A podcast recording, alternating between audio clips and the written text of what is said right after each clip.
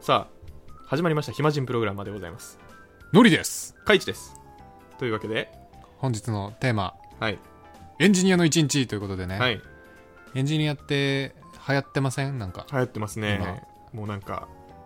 僕はたまたまかもしれないですけど、はいめっちゃ広告に出てくるそうなんかあのどっかの世代のなりたい職業ランキングとかで何位からしいですよあれあー1位ですよねえあれ ?YouTuber かよ ?YouTuber と競ってるそうぐらいそですようそうねそうそうだよね、はいでもそんな感じだよね、うん競ってるイメージある、ってことでねうんまあそれだけなりたい人が多いということで、はいエンジニアってじゃあ本当何してんのっていあーうところって多分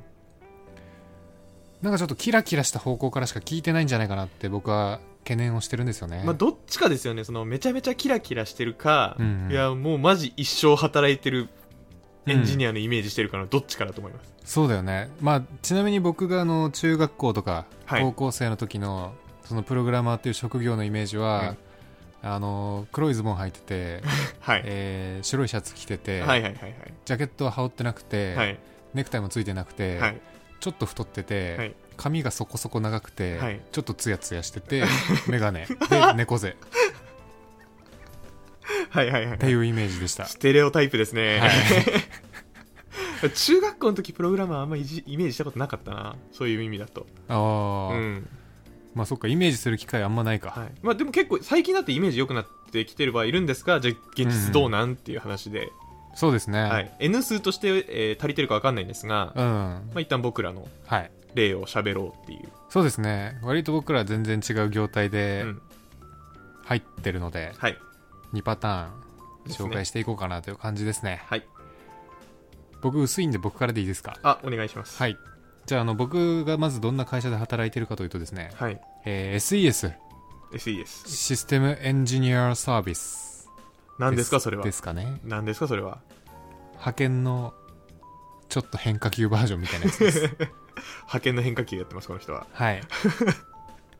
なんかをなんかの法律を縫うためにうん出来上がってる多分仕組みだと思うんですよね SES 自体は、はいまあ、簡単に言うと本当に現場に出てそこで、えー、とお客さんの開発チームに入って、うんでゴリゴリ開発をするという、まあ、そういう人をやってましたと、はいやってますとはいで、えー僕がねその携わってたプロジェクトっていうのがですね、はいまあ、割と大きめの求人サイトの開発うんやってたんですね、はいで使ってる言語はあの PHP という、まあ、よく聞くであろう言語を使ってはい開発をしてましたとはいでえっ、とあとまあ追加情報としては、まあ、チーム数大体ね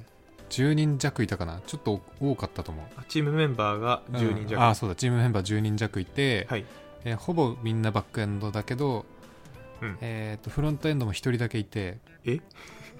はいっていう状態でほう開発してましたねそのチームとかは、 10人いてうん、 1人がフロントやっててうん9人がバックエンドやってたんですかそうですすごいですね偏りがね、へまーあななので、はいあのー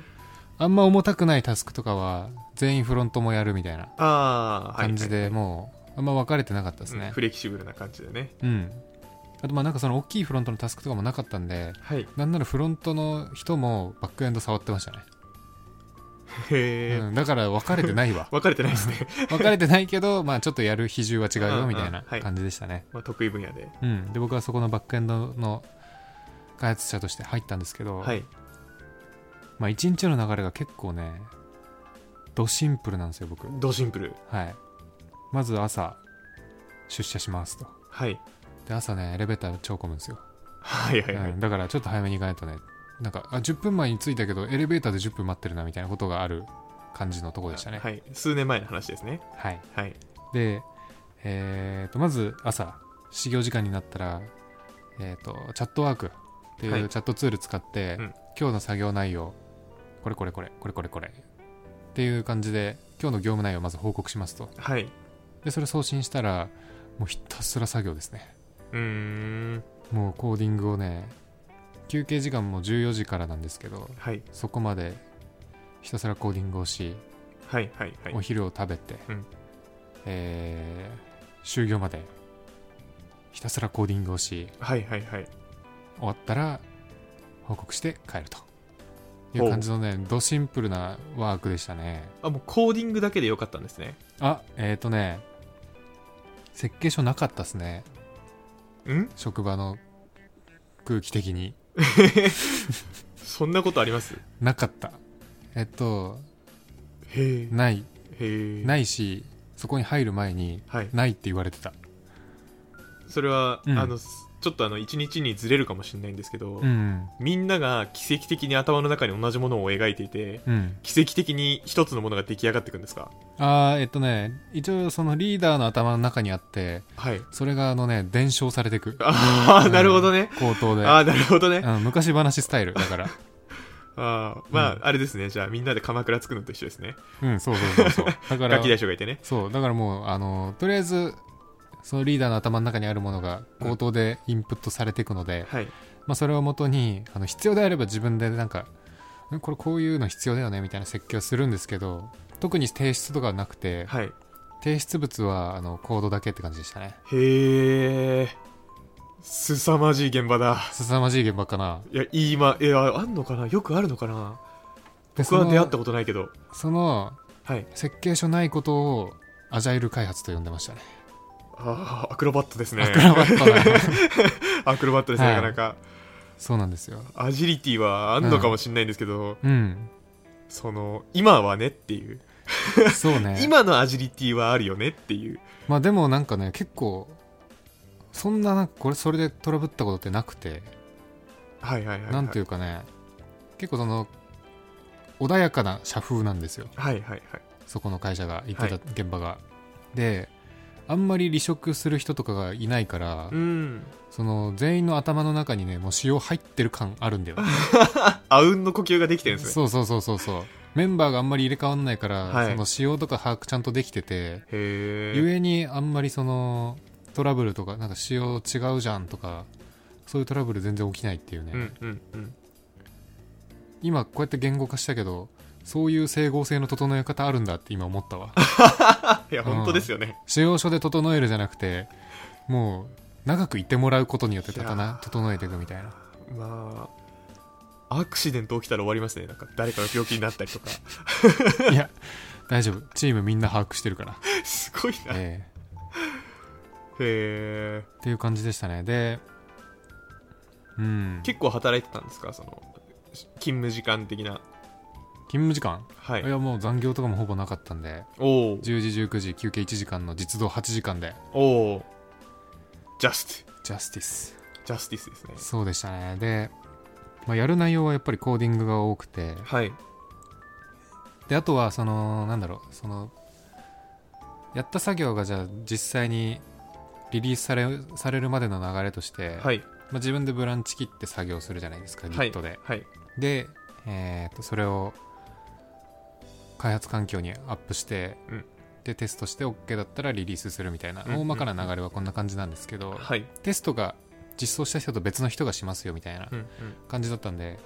まあ、自分で実装することもあれば他の人のテストやることもあればっていう感じで、まあ、主にその2つが作業内容みたいなうんうん感じでしたねうんうんうん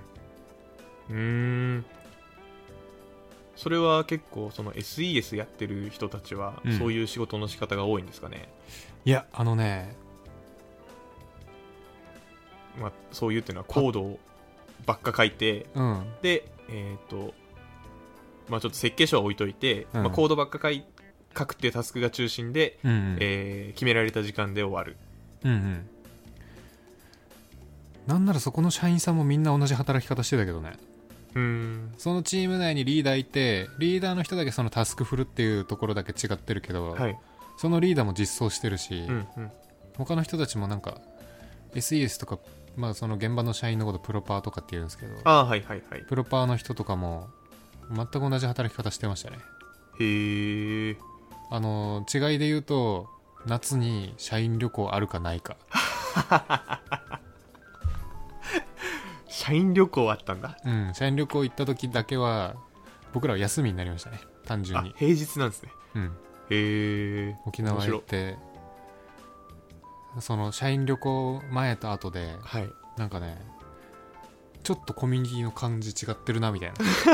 あれあの人とあの人ってなんか前まで喋ってなかったよなみたいなのがあったぐらいですねあ効果出てるんですね社員旅行効果出て た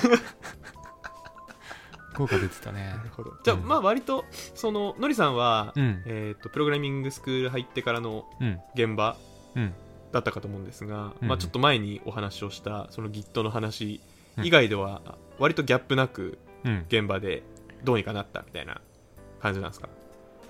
うんそうね想像してた仕事と内容が一緒だったみたいなのもあ結んまりギャップなくこう一緒でしたうねーん本当になんか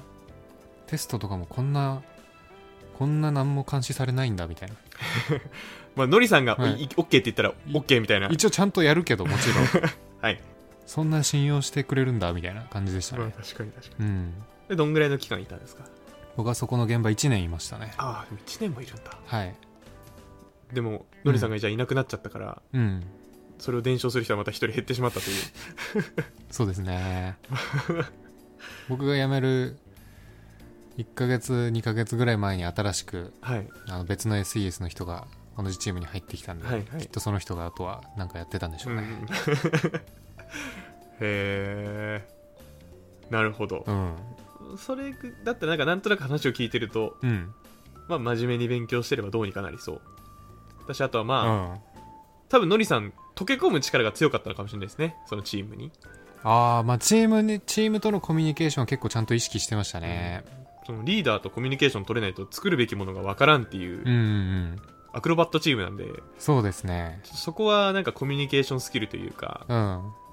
なんでしょう言われたことを行動に落とし込む直前の整理の力っていうんですか、うんうんうんそれちょっと必要かもしれないですねそうね結構その辺のコミュニケーションは僕意識してましたね何を意識してたんですか一つはあんま真面目すぎない感じにしようとちょっと遅刻するみ たいないやちょっと遅刻はし ないあいやのしないい時間はちゃんと守るけど、はいあ初日でもやばかったいやよかったですか初日やばかったねあのそんなにエレベーター混むと思ってなくてあマジであの10時始業なんですよあはいはいはいでえっ、と10時始業なんだけどタイムカード1分刻みだからはいあのなんか10時59秒までに切れば OK みたいなはいはい10時40秒にチェックインしましいたやギリギリですねそれだけちょっと一瞬危なかったけど他は大丈夫でしたねうんで飲み会とかもちゃんとね全部参加してましいたやすごいはいそれはすごいとかあとは普段のまあでもコミュニケーションでも飲み会っていうよりもやっぱ普段のコミュニケーションの方が大事だと、うんうん、ん、思うのでまあまあそれはそうですね、うんちょっとふざけるみたいなのは意識してましたねまあ、割とそのはいあれかもしれないですねその SES の仕事の仕方的に結構現場がコロコロ変わるうんことが多いと思うんですけど、うんうんうん言うてもエンジニアリングって多分チームスポーツ感があるというかはいえー、なんでしょうコミュニケーションちゃんと取れないとうまくいくもんもうまくいかないので、うんその全力で溶け込む溶け込むの大事っすねあめれっちゃ大事だと思い溶ます、け込むスキルマジで大事だわ、まあ、なのあでのなんかそういうの苦手な人はなんか意識しないといけないかもしれないそうねでしかも今あのーやっぱ7割ぐらいの会社ってリモートになってるんではいやっぱ当時と違うのはやっぱその同じ空間にいないっていうのはちょっとむず難易度上がってるなって思いますねむずいそれはめっちうゃ思う、んそこはね結構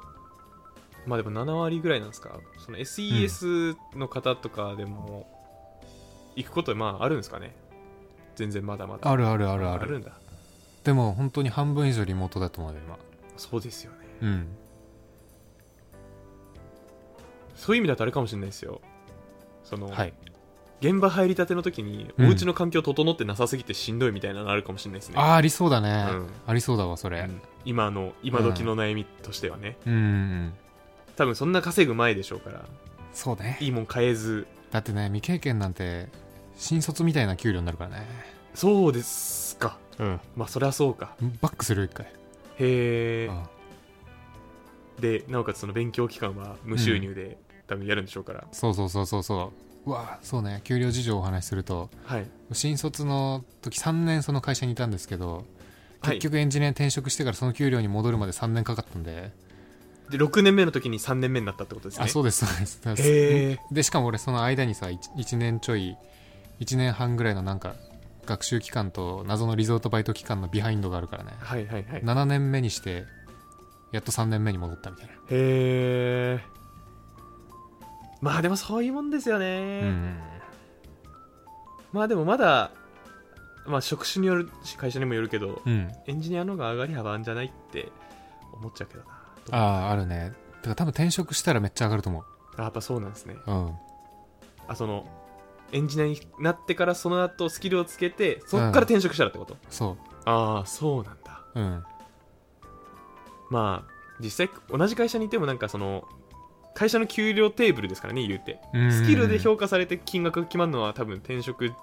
ですもんねそうねうんああとまあちょっとこれその1日の働き方とちょっと違うんですけど、はいその意外と入る前と入った後でギャップあったなっていうのははい僕入る前 SES そんな良くなさそうだなと思ってたんですよはいはいはい入ったらそんなこともなかったですねよかったっすかうんへえ案件ガチャって言葉よく聞くんですよ SES 界隈いでやはうんなんかうん正直そのイメージありますそのイメージあるでしょいいやだってそんなうんん会社によるやんやいや転職なんてもっと硬いガチャだよ硬い硬いというかもっと取り返し効かないガチャだよあまあ取り返しは聞かないですけどでも選べるじゃないですか、選べるえまあ SES もある程度選べるよ SS 選べるんですかうんああじゃあ、まいやあ選べないのんじゃないそですのか会社次第だけどまあまあまあまあ、まあうんその勝手なイメージですよ、うん人が入れ替わるってことはうん辞める人がいるわけで、うんですごく人が動くとこは、うんやべえとこだと思うんですよああそういうことかはいその視点はなかったなそれゆえなんとなく入るところは、うん確率的に言うと、うんめっちゃやばいところの確率の方が高いんじゃないかっていうイメージを持ってますああなぜならそこでめちゃめちゃ人が入れ替わるからうんそもそも枠が多くてうんうんそれゆえ SES なんか危なそうだなってうんうん思うんですよそのやる立場だったらまあでも意外にそうでもないとまあでも例えばだけどじゃあ最初やばかったとして、はい3ヶ月経ってじゃあ別の場所に営業とかできるからはい、その辺のリカバリーが効くまあ、転職よりはまだライトうん僕の友達でえっ、と自社サービスに自社サービスやってるところに行ったんだけど、はいもうモチベーションある人が一人もいなくてめっちゃゃ嫌だって言ってるやついましたねへえそんなことあるでもすぐに転職するには未経験の状態だとやっぱ実務経験足りてないからああまあそうっすねそこもすぐ変えれないじゃんはい1年耐え忍んでね今転職活動中らしいですよ、よく耐えましたねうん、えでもやっぱ1年あまあそうだよな転職だとそういうのあるよな、う、なんるほどっていう意味でなんかちょっとリスク軽減できるのかなと思ってました、うんうん僕は、ううんんうんまあそれもそうですねうんへえまあ多分なんかどっちもありそうですね多分転職の方も避けれる人からしたら避けれるんでしょうしそういう会社はなんかちゃんと調べれば分かるかもしれないですしね、確かにうん、OB 訪問じゃなくてなんかそういう社員訪問的なのがあればもしくはあれじゃない炎天職の口コミみたいなあそうそうそうそうそうそうそうそうそうそうそうめっちゃ見るよなああいうのねあれ見るねあれ見ますね、はい、ちょっと長すぎやばいな話しすぎたので話しすぎたちょっと僕ねの話にしましょうか、海中のターン、えっと何何時代のい話でやすか本当に難しくて、うん僕はあののりさんとまたちょっと違くてですね、うんえっと、大企業総合職エンジニアなんですけど、うわーお家庭おかてんすよ おで家庭な何が大きく何が違うかっていうと、うんあの総合職なんで、えーすごい業務範囲が広いんですねおうコーディングじゃない、まあ、じゃないじゃないなコーディングだけじゃないんですよ、うんやっぱりコーディング以外にもいろいろあるんだはいいろいろあります社内政治とか社内政治とごまかすりとかあの今後あるかもしれないですけど、まだ遭遇はしてないあまだないんだ、はい、まだないですけどでですとで、はいまあ、やってたこともすごいいろいろあって、うんうんうんえっ、と Ruby のバックエンドの API 作ってたりとか Rails か、Rails でとか、えー、Vue.js でフロントエンド作ってみたりとかえーそんなこともあったのやってました、やばえーあとはバックエンドですねクラウドの GCP で、うんえー、と CICD うわクラウドインフラエンジニアややってみたりとかはいで現在 AI 駆け出しエンジニアやってるんですけどほちょっと毛色が違う AI の話をしましょうういいですねはい。毛色が完全に違いますこれは確かに何してるかちょっと正直わからんわ、はいあの割とその開発コーディングをするエンジニア時代は、うんえーっとなんでしょう納期が決まっていてうん、で納期が決まっててその納期にこれを出しますっていう成果物が決まっていてはいでそれに向けてプロジェクトって進んでいくうんうんうんものだったんですよ、うんうんで、まあ、それに必要な、まあ、僕で言うともう本当に設計書とかもうなんなら契約とか、契約もはい契約もやったりとかへえ開発コーディング、テストうんうんで運用の部署にリリースするためのなんでしょう説明したりとか運用と開発が別なんだへ別なんですよえ別でしたね僕の時ははいはいはいまあ大きいプロダクトは割とそうでしたねうん運用と開発が別でしたなるほどえ待って運用って何えっ、と運用はえーまあ、サービスを改善していくっていうイメージよりは、うんサーバーが動いてるよしっていうのを見たりあとは監視ぜ脆弱性が出た時にはいはいそれれの対応をなんでしょう整理してくれるというかなんかここにうんまあ、〇〇っていうライブラリの脆弱性が出ました。うんうんこれを修正してください。で、開発側に投げる人。へえあ何その人たちじゃあエンジニアリング能力的には開発はできないの開発できないです。あそうなんだ、はい。 要するにアラートをアラートをチェックしながらブログ読んでる人たちってこと いや、ブログは読んでないですブ。ログ読んでない、はい。あの、なんでしょう。今、今というか最近で言うと、うんその僕が働いてる会社は割と古い会社なので、うんめちゃめちゃ昔からあるやつのインフラの公開とかをひたすらやってます。インフラの公開はい。あ何のですサかーバーのの置き場所を変えたりとか、物理的にええそんなことすんだデータセンター変えたりとか、はいはいはネいットワークのあの構成変えたりとか、うんうんみたいなことを永遠にやってたりするんですけど、今は結構転換の時期なので。へえんか知らない職業見た気がするわ今でもそうなんですねうん僕は割とそこでずっといたんでそれが普通だと思ってたんですけど、うんそんなことないんですねうんでもっと異色だなと思った AI エンジニアの話をしますやば はい、 AI エンジニアはい、ちょっとうんソフトウェアエンジニアと結構毛色が違くて、うん何が違うかっていうと AI エンジニアは基本的に、まあ、AI 作ってるんですけど、はい AI っていうのがうんやってみないとわからんっていう世界なんですねブラックボックスいやまあ試さないとって感じかそうです、はいはいはいなんであの割と大学の研究に近いことをしてるなという印象ですねはいはいはいはいでいろいろぼかしながら言うんですけどうんえっと、じゃあ僕が今やってるのって、まあ、サービス前の AI を作ってるんですけど、はいはいはいそれで何をやってるかっていうと、その AI を使ってサービスが作れそうかの検証をしてます。ああなるほどねはい。まあ新規開発の段階ではい。いろいろ作っていってるとはい。うんうんまあ、なんで、そのお客さんとコミュニケーション取りながらう、んうんデータを取ってきて、でそのデータから AI を作るっていうことをうんやってたりするんですよ。で、AI を作るとき何をやるかっていうと、うんうんうんデータ、もう超大量の、僕画像なんで、画像データはいはいに、まあ、アノテーションっていうその目印付けうんうんうんまあ、例えば自動運転で言うと写真あー運転席からの画像があって人を四角で囲ってはいはいはい人を四角で囲って人ってずっと書いていくみたいな自分ではい手書きあそうですえエクセルエクセルじゃないですそのそういうツールがあるんですけど、えはい、ツールを使ってうんひたすら枠を囲っていくみたいななるほどねえなんかさ AI とかだとさはい物体検知っつってなんかそういうのをやってくれるやつとかもあるじゃんはいあれは使わないもんなんですかえっ、とうんそれができるならその AI つく使えばいいじゃないですか、うんそう例えば人を検知する AI を作りたいって言って、うん既存で人を検知できるものがあるなら、うん既存のものを使いますなるほど今までないものを作りたいので、ああそういうことかはい、はいはいはい01は人です、あそうなんだはい、やばえじゃあエクセルずエクセルとかなんかもうパワポシュッシュやってる気持ちあーすそうっすえっ、ええ大体その作業って1日どんくらいやんのと時期によるんですけど、うんでそのフェーズのアノテーションフェーズって言うんですけどそれをはいはいはい僕はそれを1週間半じゃないな1週間ぐらいかなあ割とあでも8時間え8時間フルでやんのそれ、はい地獄 怖っえー、千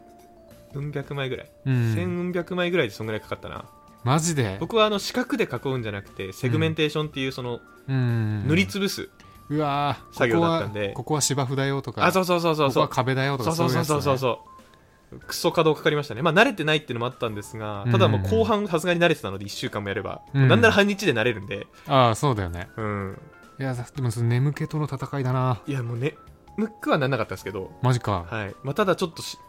まあ、8時間フルでやんないんです、さすがに、ちょっとしんどすぎるんで、うまあ確かにね心が折れるんですよ、4、5時間で。うんなので、適当にし45時間も十分すごいけど別の仕事入れたりとかするんですけど、うんうんで、そのフェーズが終わり、はいよっしゃ、やっと終わったっつって、うんじゃあ次、その、ももともとそのこういうパラメーターで学習させるみたいなのは決まってたので、うんうんそのスクリプトにかけてで、えーあとはそのパラメーターというかなんでしょうハイパーパラメーターっていうそのなんでしょうねいろんな式値とかあとい自分で手で設定できる、うんまあ、この値変えると認識しやすくなるしにくくなるとかなんかいろいろはいはい、はい、変わるパラメーターがあるんですけど、うんそれをなんか複数パターン同時にうんうんモデル学習で AI 作ってみてうんうんでまあ1日ぐらいかかるんで、おお、まあ、1日放置なんですよえそれ試すのにじゃあ1日待ってからじゃないと試せないってことさようでございますすんごいすごいですよねおおで1日待ったりとかするので、ーうんえっ、と、まあ、基本的にだから AI に専念することはなくて、はいはいはい、はい、並行して別案件の作業とかをします。ああ複数持ってんだはい。僕は今2個はいはいはいやってますね。軽いやつと重いやつ。えちなみにそのさっきアノテーションフェーズって言ってたと思うんですけど、はいそもそも AI 作る時ってもう全体でどんなフェーズが並んでるんですかそうですよね。言うの忘れてました。はいアノテーションフェーズがあります。で、一番その最初一番最初です。ああそうなんだまあ、一番最初学習データを作る。だ作るのがうん大きくあって、画像集めってこと画像をと撮る、写撮影と、うんまとめるのと、アノテーションうんうんがまあ一つ。うんああそこデがもータをう作るデータ準備のところの中の1個がアノテーションだったんだ、はい。はい、はいはいで、データ作って、うんで次に、えーまあ、スクリプトを作るんですねきっと Python とかでなんかこう、ねあれだうんとまあ AI のネットワークの構成を考えるっていうんですけどはいはいはいはいもうどのアルゴリズムのを組み合わせるかうんうんを設計します、うんうんうんまあ、これはでも多分大体は論文とかうんすで、にやってる人の手法を、えー丸パクリするパターンがほとんどですまあね大体すごいの Google とかから出てくるもんねまあそうですね Google とかまあ各大学とかまあまあ頑張ってるんですけどうんうんでそれをもとにスクリプトをかけますうでんおうまあ会社レベルで言うとやっぱりだから Git に転がってるやつうんうんを使うのが多いですねコードは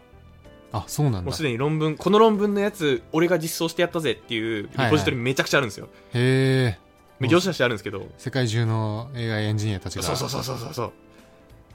それは結構割とう、んねいいオープンソースになったりもするんですけどうんうんそれを参考にやってでただいかんせんその自分たちの案件に適合するためには、うんなんか何々のラベルが足んないとかなんかそういう細かいうんうんうん違いがあるのでそこだけちょっと加筆してへえ学習かけますと、なんかああいうネットワークのコードってもうありえないぐらい膨大な量になってるイメージなんですけど全然そんなことはないですそうなんだはいへえめっちゃ短いですマジかはいめっちゃ短いですうーんその僕がやってるぐらいの、うんまあ、例えばだから画像から人を検知するレベルうんのネットワークだったら4 5 0行は絶対にいかないそんなにめっちゃ短いですよ何やってめっちゃ短いなぜならもともとあるライブラリを組み合わせてるんでうんうんもともとあるライブラリは1行で書けるんですよまあ確もうか関に数化されてるからうんうんでその関数を本当にだから多分45行とかですよね45行ポンポンポンポンって書いてうん終わりです、ええマジかはい、ただその45行をチョイスする力は必要ですな るほどねはい、その仕事をチョイスする力かはい、で多分だけどまあ一から作ろうってなったらその45行作ってる人たちの行動はやばいことにあなってそるれはやばいことみたにいなっなてます感じかはい、それはやばいことになってはまいす、はいはいなるほどそれは読ねんだことないなさすがになるほどね、はいすごく分かりました、はいそこはでそれを作ると作った後どうするんですか作った後えっと学習 AI って学習させると、うんえーまあ出来上がった AI 本体とうんうんあと学習中に作った今の今の AI でやるとこんぐらいの精度だよっていう画像がいっぱい出てくるんですよはいはいはいでそれでその画像を頑張って数えます正解と不正解なえあそっかそれ正解かどうかっていうのは人間が見ないと分かんないのか人間が見ないと分かんないです AI は正解だと思ってるんですけど、うん正解じゃねえよっていうのもあるのでもちろんなるほどはね、いはい、はいはいそれは人間にしか分からないので、うんなおかつ画像系とかだと自動集計できないのでうんうんうんうん頑張ってみますなるほどね もう多分だけどここまで聞いた人は AI って意外と人力じゃねって思ってると思 そううそう、うん AI ってね意外と人力なんですよね まあなんかその AI、まあ最近だと、うんうんうん賢く自分で学んでくれる AI が今トレンドだったりするんですけど、うんうんちょっと前のもう数年前からやられてる AI は、うんあの人間の知識を頑張って教え込んでるんでうん頑張って教えるのって人間が頑張んないといけ ない、なるほどねはい、であはい制度をやまずやりますとうんああまあ目標までいかないけどまあいっかぐらいの制度になるまでうん今の作業を繰り返しますあも目標までいかなくていいのそれはえっと、うんあまあ目標に行くのが一番なんですけど、うんまあ、無理なら無理でも、えーっと、し無理なんで、うんしょうがないんですよ。そうなんだ契約、だからその AI のうんを作成する契約って、えー受託契約にならないっていうんですかほ委任契、準委任になるんですよ。ううんその成果を担保しない、へえこの作業にうん何時間、時間をかけますっていう契約しか結べないんですよ。そうなんだ結べないは言い過ぎだな。むそうしないとトラブルになる。なるほどね約束できないから。はいはいはいじゃあもうこれで精度80%目指しますよってやったら例えばなんか78まで来たけどあと2%がこれもう1年やってるけどダメですみたいなことが起きうるってことそう、起きます。はいはいはいなんで、多分、うん割とどこもそういうケースが多いんじゃないかなと思います。その、うーんこんだけ頑張りました。うんうんで、結果こうです。うで、んこれ以上上げるなら、えー多分ここをやればもうちょっとうまくいくかもしれませんが、はいはいちょっと今、今の期間だと時間が足りません。うんここやりたいなら追加契約お願いします。おおみたいな、えーっと、資料を作って、ーうんパワポで。うんうんで、自分で報告して、お客さんに。へえんかもう AI が企業体力あるところしかなんかできなさそうな感じするねそれを聞くとそうなんですよね。まあ、その本当にマジ新規はそうだと思います。うんただ一方で AI ベンチャーって今いろいろあって、うんうんそそういうところは、あのーなんでしょう。結構まあ僕はまだ駆け出しなんでうん違うんですけど、もう慣れてる人だと、やったことないタスクでも、あ、これなら AI でできそう、できなさそうっていうのが、あの直感でわかるんですって。うーんなるほどね、はい。 AI とかさ結構その、まあ、さっきで言ってたパラメーターの調整とかもさ、はい。あれも感覚みたいなこと言うよねものによりますね。あマジではい。けど、なんか、ちょっと最近勉強してるんですけど、うん感覚あーでも感覚っちゃ感覚なのか感覚ではないと思いますお言語化いけそう言語化できるんじゃないかなと思い始めてきましたあそうなんだ、はい、まあ、言語化というかうん一回やって結果なら、じゃあ相対的にこっちにすべきだみたいなのは分かると思いますそのあーはいはいはい0から100でうん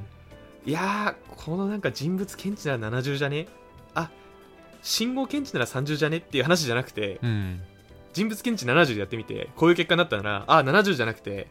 50ぐらいだなみたいなうんそういう相対的な動かし方が多分できるんだと思います。うーんそれはでも職人技って言っちゃうのかもしれないですけど、なるほどねただなんかアルゴリズムを深く理解すると、うんこういうアルゴリズムを使ってこういう結果が出てるから、ここの値が大きすぎるみたいなのはわかるんだと思います。あそうなんだ、はい。イメージはそっちですね。へっていう感じでえ、はいえっと僕はなので、AI エンジニアっていうさい側面で言うと、えー人力で全力頑張って、AI 作って、それを報告して、みたいなフェーズを今やってたりしますね。なるほどねまあ、勤務時間で言うとそんなに長くなくというか、まあ、定時で終わる感じでうんうんやってて、まあでも辛いソフトウェアエンジニアリングやってた時は辛い時間長いですね、あ地道な作業が多いというかあはいはいはいはいえソフトウェアエンジニアリングエンジニアリングっていうとあそっかその AI の AI じゃないですね、えっと、コーディングなんあでしょうウェブアプリ作ってた時に比べると、あうんあのー地道な作業が多いああ AI 確かになんか地道な作業多いイメージあるわ、うんあのー僕の会社も実は AI 系の現場に行ってる人とかいてはい話聞くと、 はいそういうなんか地道な作業やってる話を聞きます、そうですよねええいやどこもそうだと思いますうんめっしちゃエクセル触ったりとかそうそうあとあの制度に、まあ、もももちろん目標の制度があるので、うん、目標の制度に達するまでできるだけ頑張るっていうのが AI なんでうん AI の開発者 エンジニアっぽくない発言いやできるだけ頑張る、できるだけ頑張るそう最初からこれやったらできるななんてない、おーいやまあ、ないは言い過ぎだなないことがある なーいことがあるなほどね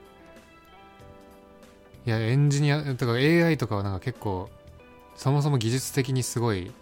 来てる来てる言われてるから、うん、興味ある人多そ多そうですよね、う、うん、そんなキラキラはしないぞと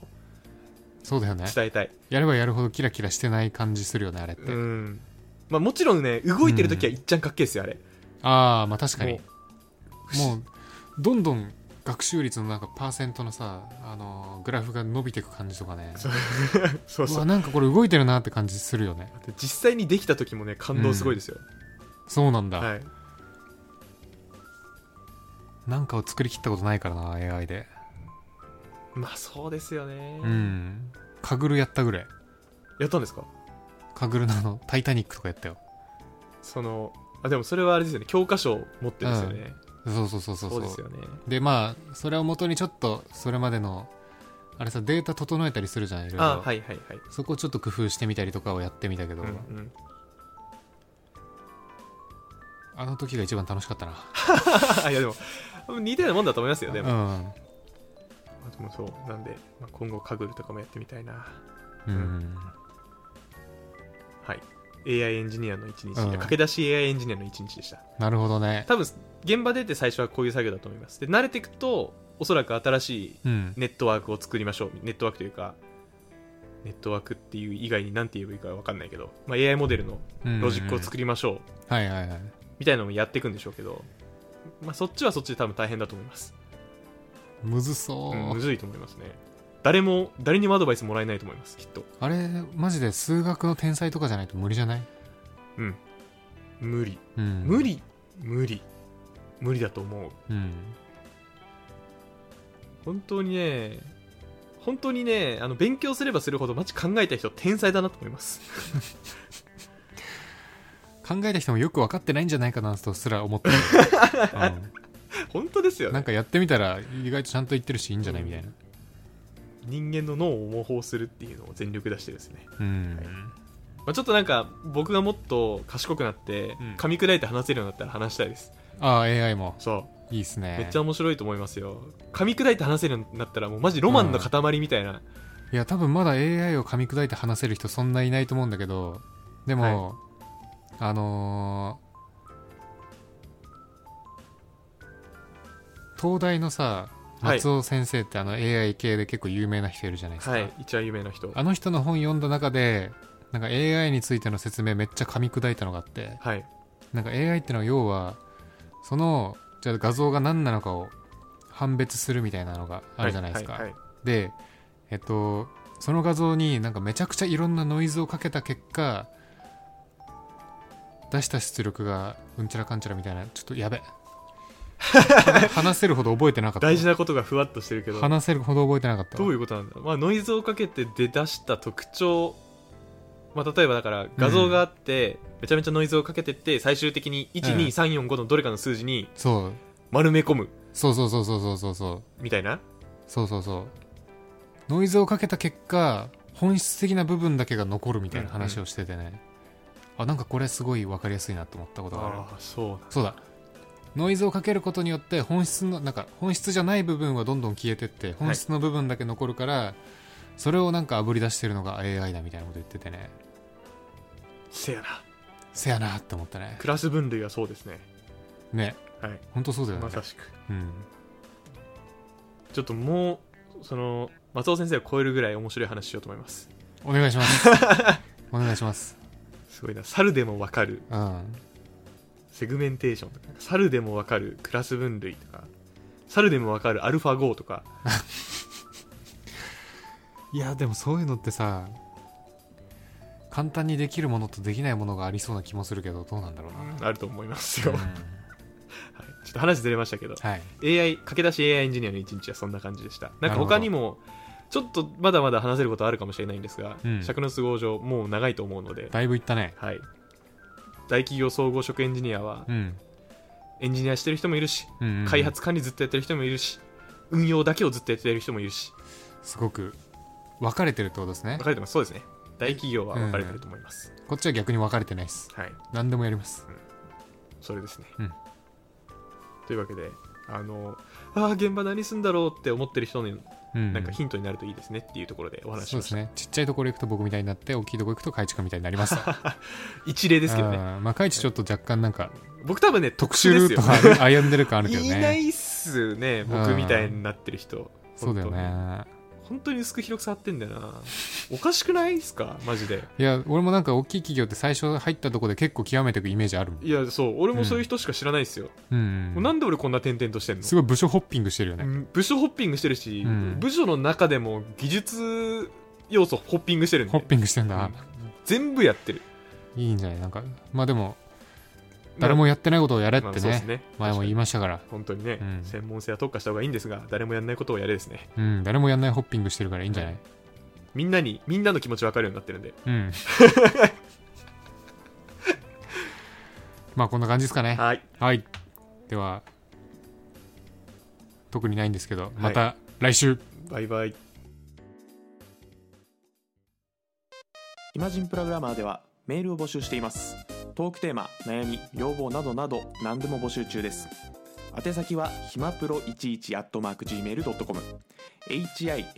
at mark gmail.com になりますそれではまた次回